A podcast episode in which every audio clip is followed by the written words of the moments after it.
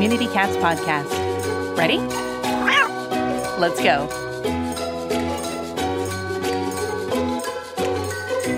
Welcome to the Community Cats podcast. I am your host, Stacy LeBaron. I have been involved helping homeless cats for over 20 years with the Merrimack River Feline Rescue Society. The goal of this podcast is to expose you to amazing people who are improving the lives of cats. I hope these interviews will help you learn how you can turn your passion for cats into action. Today, we are speaking with Andi Kola. Andi was forever impacted after entering an animal shelter as a college student and learning about the millions of cats and dogs euthanized each year. After graduating with a political science degree from the University of Michigan at Ann Arbor, he held a number of government positions from lobbying to campaigning. But he knew he would not be happy until applying his work experience and passion for animals towards something he cared deeply about helping cats in 2013, he began working closely with South Florida legislators, local shelter management, national animal welfare experts, community groups, and the public to help Broward County pass ordinances, start new life saving programs, and find funding which directly benefits cats. Then, in 2015, he started Lumen LS, a nonprofit organization strictly dedicated to this life saving cause. Their hope is to help shape Broward into a model community for cats by advocating for and implementing reasonable, sustainable, common sense life saving solutions. He's grateful to play a leadership role in the success they've had. But there's a lot more work to do to help Broward meet its no kill threshold and maintain it long term for all cats entering the shelters and living in our communities. Lumen LS aims to virtually eliminate premature death and suffering for cats of all ages and types in Broward and beyond. Andi, welcome so much to the show. Thank you so much for having me on, Stacy. I'm really excited to be here. So I just want to clarify for our listeners, Broward County is in Florida. Can you tell us a little bit more about how you got started with community cats? Yes. So I was actually in high school when I had my first cat solo, and he was just an amazing experience in my life. He taught me the meaning of love, um, understanding, and compassion, and I've always loved cats ever since that. And I and I walked into an animal shelter. I think it was in Miami um, when I was in. I started law school here, and I saw there was a huge sign that said 50% of cats are euthanized, and it just kind of hit me. I would have never expected that to be true, and that sign stuck with me ever since I walked into the shelter. And I just had to do something about it. So I moved to Broward County, which is about 35 minutes north of Miami, and I found out that the problem over here was really similar to Miami's, and it was my opportunity to do something.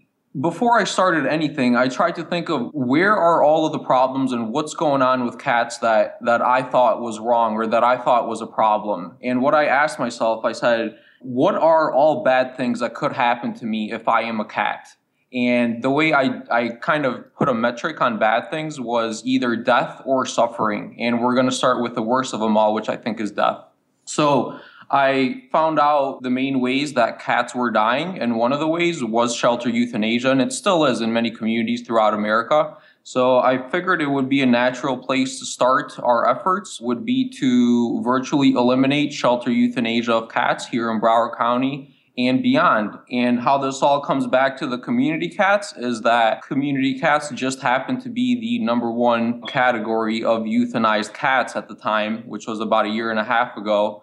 And it was just a natural start. We just literally broke down the categories of cats that were euthanized by the highest numbers. Community cats were at the top. And we were lucky enough to work with some amazing people in management here in Broward County. And we've completely reverse that category. You went from, I think, 98% euthanized to 95% save rate. So um, it's a, it was a fitting start, and it was a great quick start to virtually eliminating euthanasia. So you've accomplished that in in what period of time? Well, the euthanasia rate for community cats, I would say, in the first two months went from 95% to about 15%. So it was almost just, you know, at the snap of a finger. And within four months, we had it down to under 10% and at the 5% mark. So it happened literally before we all knew it. Community cats were all being saved. It was that easy. Yeah. And was that uh, just switching to a return to field type or a feral freedom type program? Yeah, ex- exactly. So we had um, our government shelter uh, director, who was absolutely awesome. He led the way in passing, and, and along with the Broward County commissioners, um, they led the way in passing an ordinance which allowed the return of community cats to field.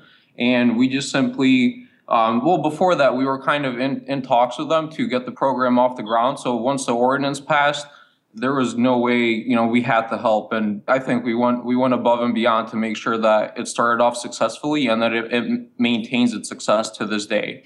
And how did you get the spay neuter capacity in place for the community cats to be returned? Again, that's the government shelter director. He's just he basically if you put a if, if you put a good idea to their to their management staff, they're gonna listen, they're gonna do all they can to make it happen. They've shown it in the past, and they just started squeezing in more surgeries. Um, they were doing the overwhelming majority of the service of the surgeries in house to save the community cats, and I simultaneously was figuring out how to do the other surgeries that they didn't have space for. So I was taking out loans and just figuring whatever way I could get funding. The funding was there to make sure we could we would take out every single community cat that we would fix. Um, and I, I would say they were fixing about 85% of the cats in house, and we were fixing the other 15% for about six months.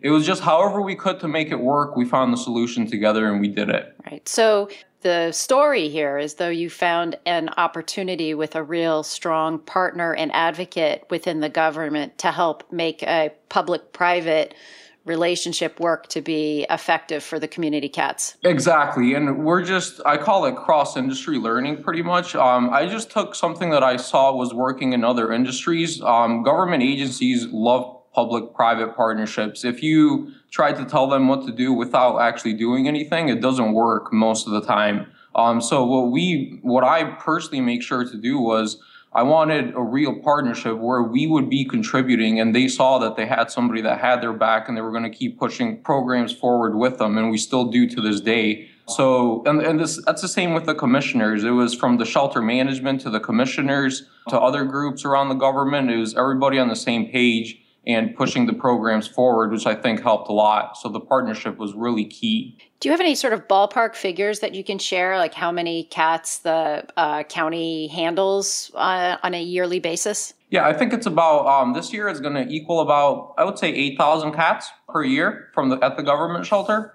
And in the first year, we have we hit two thousand cats saved directly from euthanasia um, in our first year and that includes about 1,500 community cats, um, about 250 kittens, and also a lot of sick cats. So URI, um, ringworm, other cats that need temporary care. We've all that together. We've saved about 2,000, and their save rate for the cats during the winter increased from I think it was 50%, and it's all the way up to, at the highest point, it reached 87%, I believe, in February. Um, during the summer, it's a little bit lower than that because we just got completely hit with kittens. But I believe next year is going to be a whole different ball game for the summer also. So we're really edging on no kill with the government shelter, and it's something to be really, really excited about. I feel it takes about three to five years for all that aggressive spay neuter to sort of cycle through in a community. And it's often times when you first go into a targeted type effort,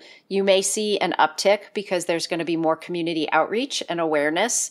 And so you may see a little bit of an uptick, but that's okay because then you are going to start seeing some very dramatic declines. Obviously, up here in, in Massachusetts, where we've had targeted programs, you'll easily see declines of 60, 70% within a few years. Oh, wow. Okay. So that's something to look forward to. yeah, yeah, it's uh, places where you used to we used to drive and get 30 or 40 kittens easily on a on a trip multiple times during the summer. You know, now they're like kittens what what is kitten season? We don't see many kittens anymore, so uh, it's definitely different. So just keep at the spay neuter and and don't worry if there are, you know anyone who's starting a new targeted program. If you see a little uptick, don't get frustrated. It just takes a little bit time for the cycle to to hit in. And then once it does, it goes down really fast. It does. And that's a really important point. And we're actually in Broward County, we're lucky to have a number of spay neuter clinics. Uh, we have the Humane Society, Animal Aid, Cats Exclusive. We have, I think, six total. So there's a lot of spay neuter already going on. And it's just a matter of And, and over the last couple of years, we have seen a decrease in shelter intake, which is also really good. So it's starting to work, and there's definitely the intake could still get a lot lower. So firm believers in spay neuter. And now let's take a moment to listen to a few words from our sponsors. Ready to make a big difference for cats in your community? We've got an exciting opportunity that can jumpstart your efforts.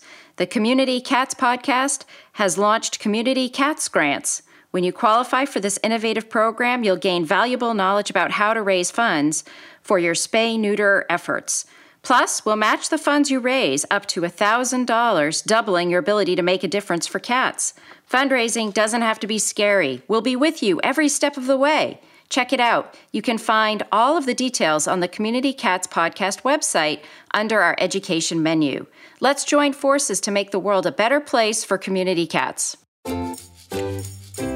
You had mentioned when you first started out that you had reached out to quite a few experts. Do you have a few people that you would actually list as mentors and helping you get started? I do, and I would say not in the traditional sense of mentor some of them because I've never met them nor talked to them. I just read their material. But I would start with the first category, which are my true mentors. I would say Rick Ducharme from Jacksonville and the whole First Coast No More Homeless Pets organization. Um, they have been absolutely amazing and they are setting the standard for so many different programs throughout the country. So we're just lucky to have them in our corner and we're just following suit in what they're doing and trying to make it happen down here. Uh, there's also been what I personally believe was a huge success or key to decreasing the euthanasia so fast in Broward County was the fact that we split up the categories of cats that were euthanized. We put them into categories pretty much. And we said, okay, we have community cats, they're being euthanized in this amount of numbers. Then we have kittens, sick cats, and we divided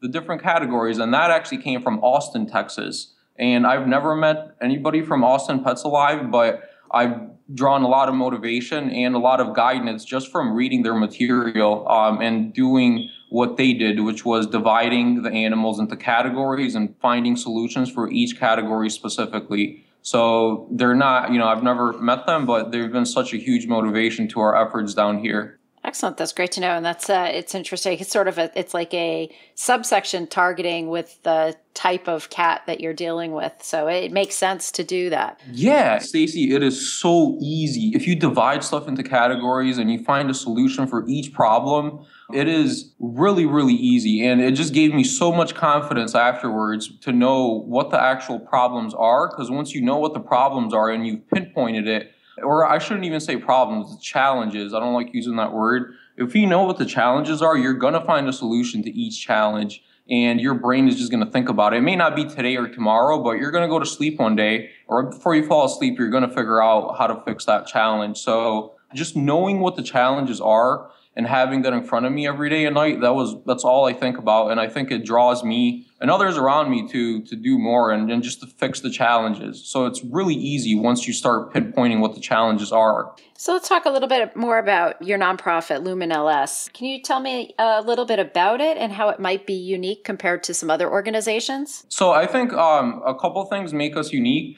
And there are other just as awesome groups out there also. Uh, what i think makes us unique is number one we love whiskers don't get me wrong. The single cat stories are beautiful and you know they are for some donors and it's great to save the individual cats but we're more concerned about the overall numbers of cats. Um, we would like animal welfare as an industry here in broward county and soon beyond to move past the individual stories and focus on the animals as a whole. In every other business sector whatever that business sector may be you're going to see that there's a lot of performance metrics that people are in tune with. There's accomplishments that are based on numbers. And what we want to do is we want to switch the conversation from that individual story of the animal to increasing performance metrics pretty much in all areas of premature death and suffering for cats and other animals.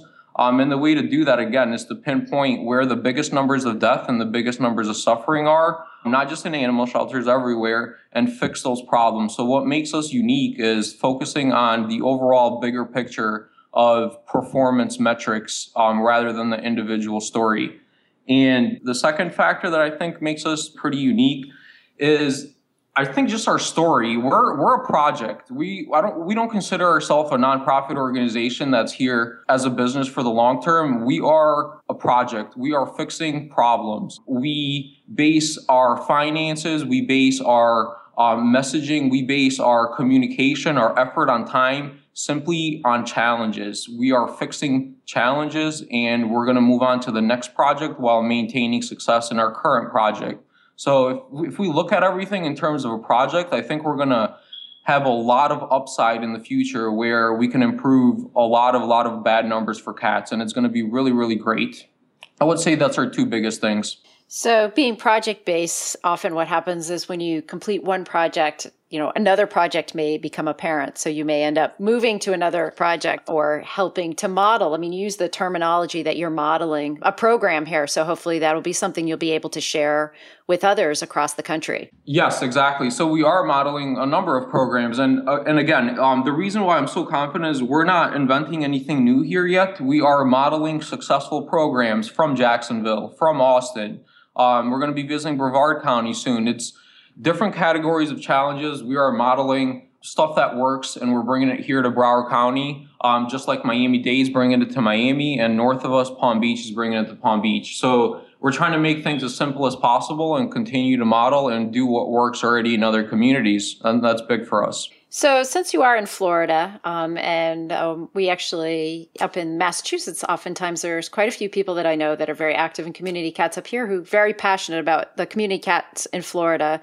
And we hear stories. And what what's your take on the situation for community cats across the state as a whole? I can speak for South Florida. I'm not really too familiar with the North, with the exception of Jacksonville. And there's no better place, I think, in the country to be a community cat than in Jacksonville. Yep. Um, but in terms of South Florida, I know there are some people that have concerns about it. I can't say anything except for positive for the overwhelming majority of South Florida community cats. We have all three counties that have instituted return to field programs Miami Dade, Broward, and Palm Beach return their community cats to field now. We have a lot of spay neuter in all three counties. It may not be perfect, but it's a really good start in the last couple years. We have just the people in all three counties are just looking out for cats in whatever way they can. And, and it's the enthusiasm and the drive and the actual action and advocacy and laws and everything is just changing in favor of the cats over the last five years. It's just been a complete change in mentality, action, legislation, everything possible.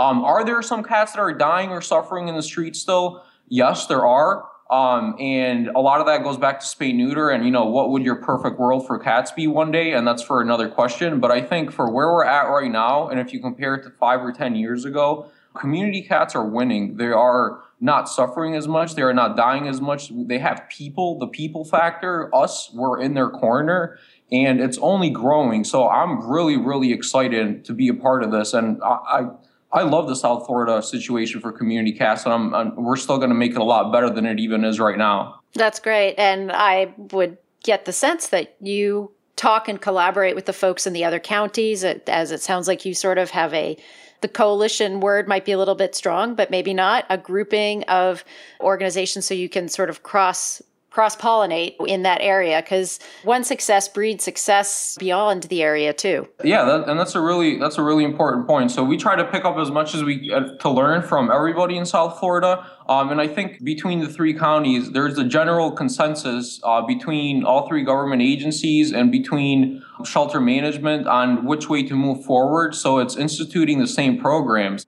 So, for example, here in Broward County, our government director came from Palm Beach um, in Miami Dade County, you have Alex Munoz, who's running Miami Dade Animal Services.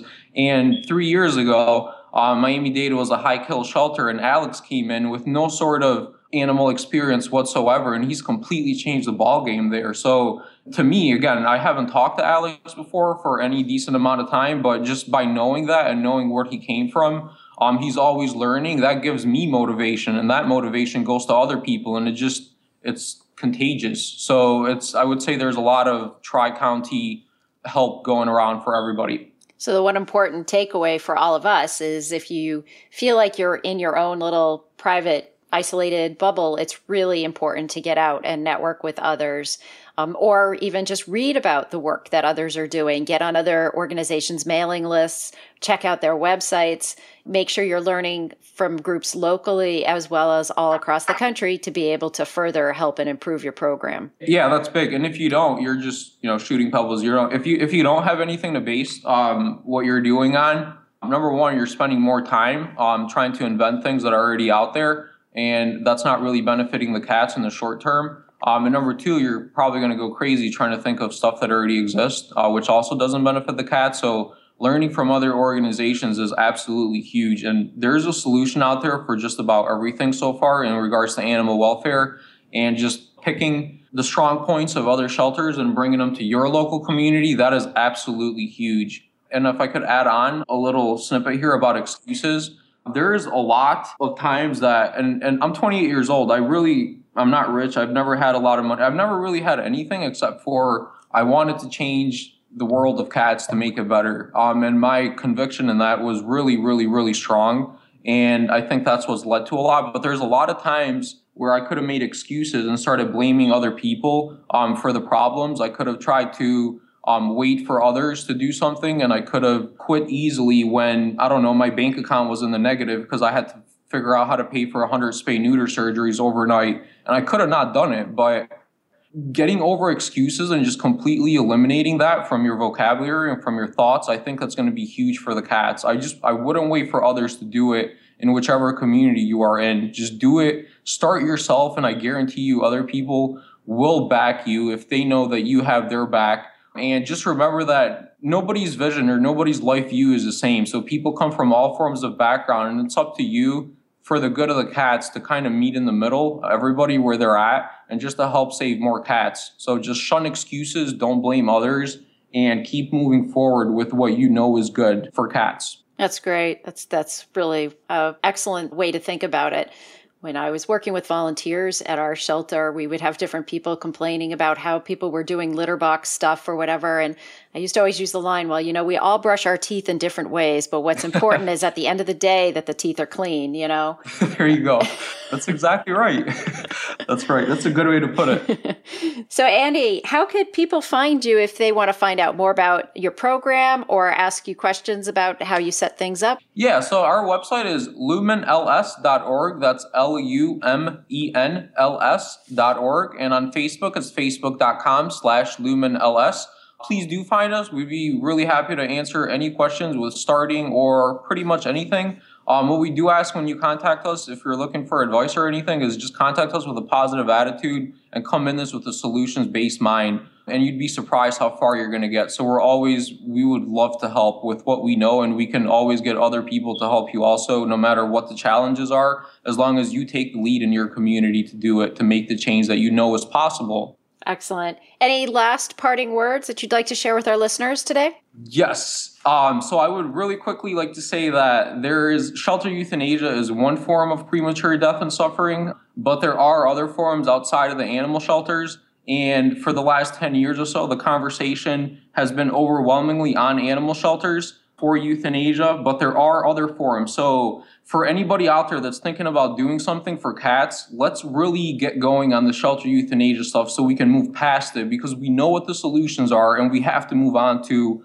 a lot of other things that are wrong right now with cats. And whichever community you're in, just do whatever you can to, to put in the solutions that we know work. And then also focus on other things that we know are out there. And I think in the last 10 years, animal welfare has come so far. And the next five to 10 years is going to go to crazy new levels of goodness for cats and dogs. So just do something like whatever you're thinking about right now, just do it. Help us, um, help the cats and together, I, I just think there's going to be a really bright future for our cats and dogs. So I'm really excited about it. Andi, thank you so much for being a guest on the show. I think we could probably go on for another half an hour easily. Um, so yeah. I want to thank you so much for being a guest on the show. And I really do hope that maybe we can have you on the show again in the future. That sounds amazing. And thank you so much for having me on, Stacy. Thank you for listening to the Community Cats podcast. I would really appreciate it if you would go to iTunes, leave a review of the show. It will help spread the word to help more community cats.